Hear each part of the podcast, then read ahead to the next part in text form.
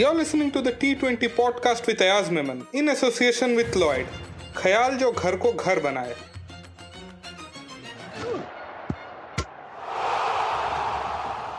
If Lucknow's jersey gave you a major shock during tonight's match, thinking Kolkata were up against Mohun Bagan instead, let me tell you a short story.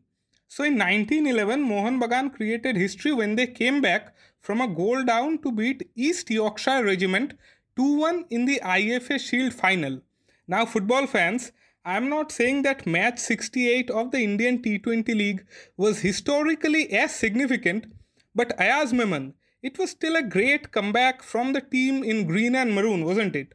Oh, absolutely. And what a great, you know, it's a great match all told. Uh, till the last ball, and as has happened so often this season, till the last ball, one didn't know which side would win. Finally, I think just the fact that uh, you know, Lucknow had perhaps, perhaps you know, put in a little more effort, uh, perhaps played a little more sensibly in the current situation, helped them go over the finish line.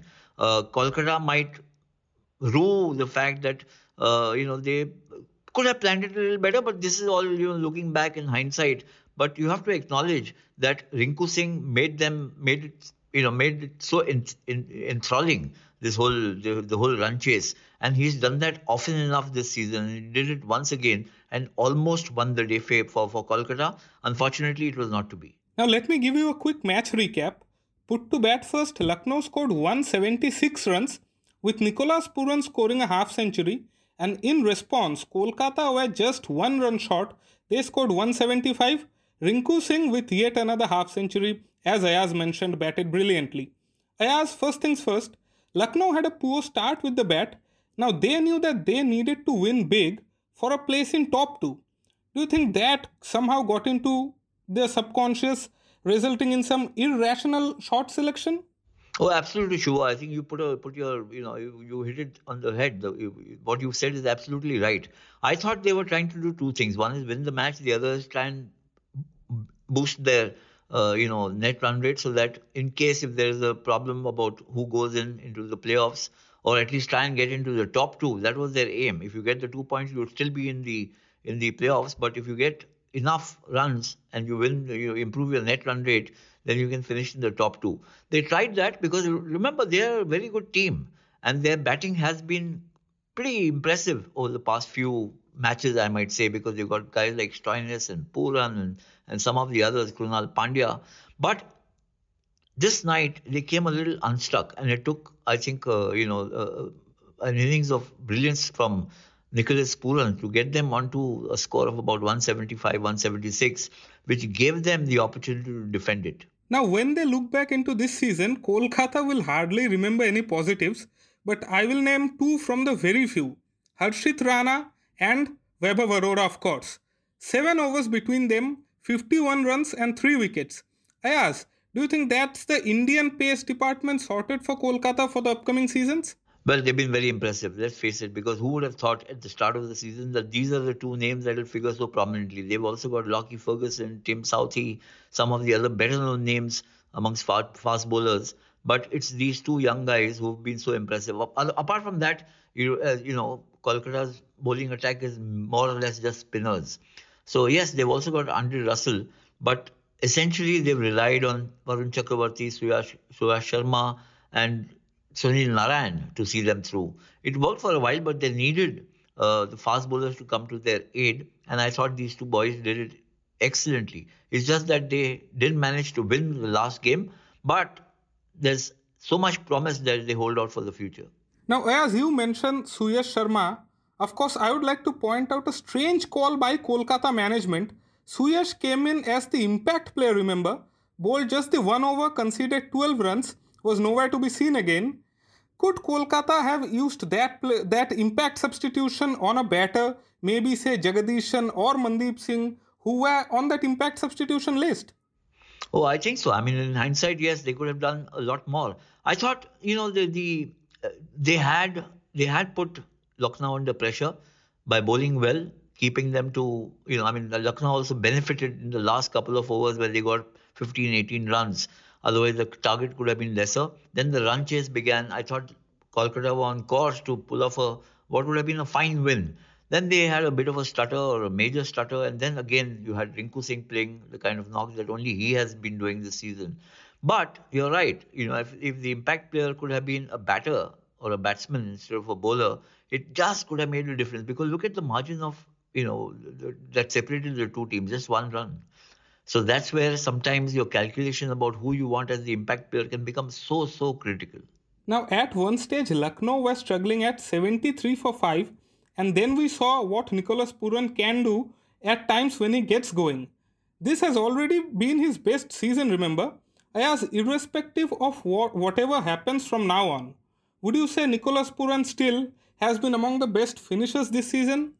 He is. In fact, even in the West Indies, where which he's also captain before giving up that leadership role, uh, he he's been renowned for his finishing prowess. He's a very powerful striker of the ball, very very fluent on the offside, very strong with the horizontal bat shots, and yes, I think this season we have seen the best of Nicholas Pooran. Last season, I mean, he's been paid fancy prices earlier also, but he's not been able to deliver. This season, he just seemed to get into the groove and he's pulled off some stunning, stunning innings. Now, Kolkata had a great start with the bat, but then the spin trio of Krunal Pandya, Krishnappa Gowtham, and Ravi Bishnoi worked wonders for Lucknow. Now, besides his bowling Ayaz, would you give full marks to Krunal Pandya, the skipper, for how he used that three spinners? I thought he was very adroit today. He's been he's, he's come under some kind of flack in earlier matches, especially where you know not sending Ayush Badoni, for instance, for to bat a little higher up in the order, or shuttling, uh, uh, you know, shuffling the batting order for no reason apparently, uh, not playing his strong suit at the right time. His his captaincy came under a lot of question, but I thought in this match he was very very astute. He was on the ball and he he led the team really well.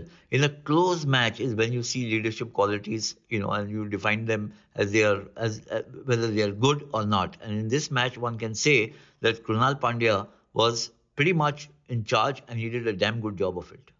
Now, what a shame that we will not see Rinku Singh anymore this season. 67 runs today. 67 runs in only 33 deliveries today almost won the game for Kolkata. Ayaz, in India's next T20 series, we definitely should see those two words, Rinku and Singh, on the squad sheet. Oh, absolutely. I think I think there'll be a clamor for him if he's not there. He's done enough this season to suggest that he should be playing in this format at the highest level. Now, look, I I must say that you know T, the, the India T20 League is not an international tournament; it's a domestic tournament. That said, the quality of players that is there in, the, in this league. There are many international players, and the, and the and the level of competition is very intense, very high.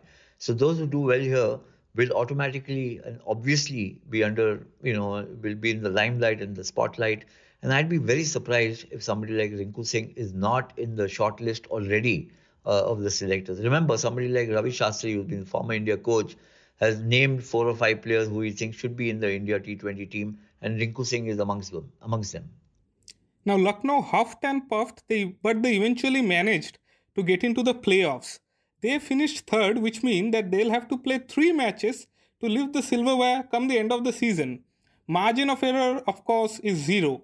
Ayaz, do you think they have got that in them? I mean, that's a that's a million dollar question. Last year also, last season they looked very good, and then they kind of fizzled out.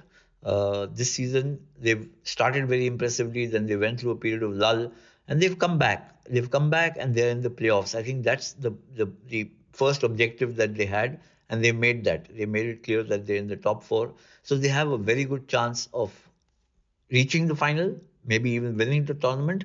But when I say very good chance, it'll mean it also means that they'll, they'll have to be at the top of their game because if they are not, look at the other teams there, Gujarat, Chennai, and we will have to wait and see which is the fourth team which joins them. But all teams at this stage are very, very tough It's not going to be a cakewalk for any side, not the least Lucknow. Now, huge, huge day tomorrow. Two very big games coming up. The first of that will be Mumbai taking on Hyderabad. Now, remember, Mumbai not only need two points, but given their poor net run rate, they perhaps need to win big. But Ayaz, when you are stuck in this precarious position, do you think of winning big and going gung ho right from the start, or just focus on the basics and winning first? I think it'll have to be a blend of both because you you know that you know just winning may not be enough. So you have to try and make it make it count, make it meaningful. So you also have to make sure that you don't squander any opportunities to push up your net run rate. I think this is going to be an interesting match because Hyderabad I haven't looked a, a, a you know a very good team uh, throughout or consistently, but at times they've looked very very threatening, especially when somebody like uh, Andre Klaasen gets going or even Aiden Markram. Uh, Mayank Markande has been a very good leg spin bowler for them. He's been very successful and he can, he's troubled the best batsmen.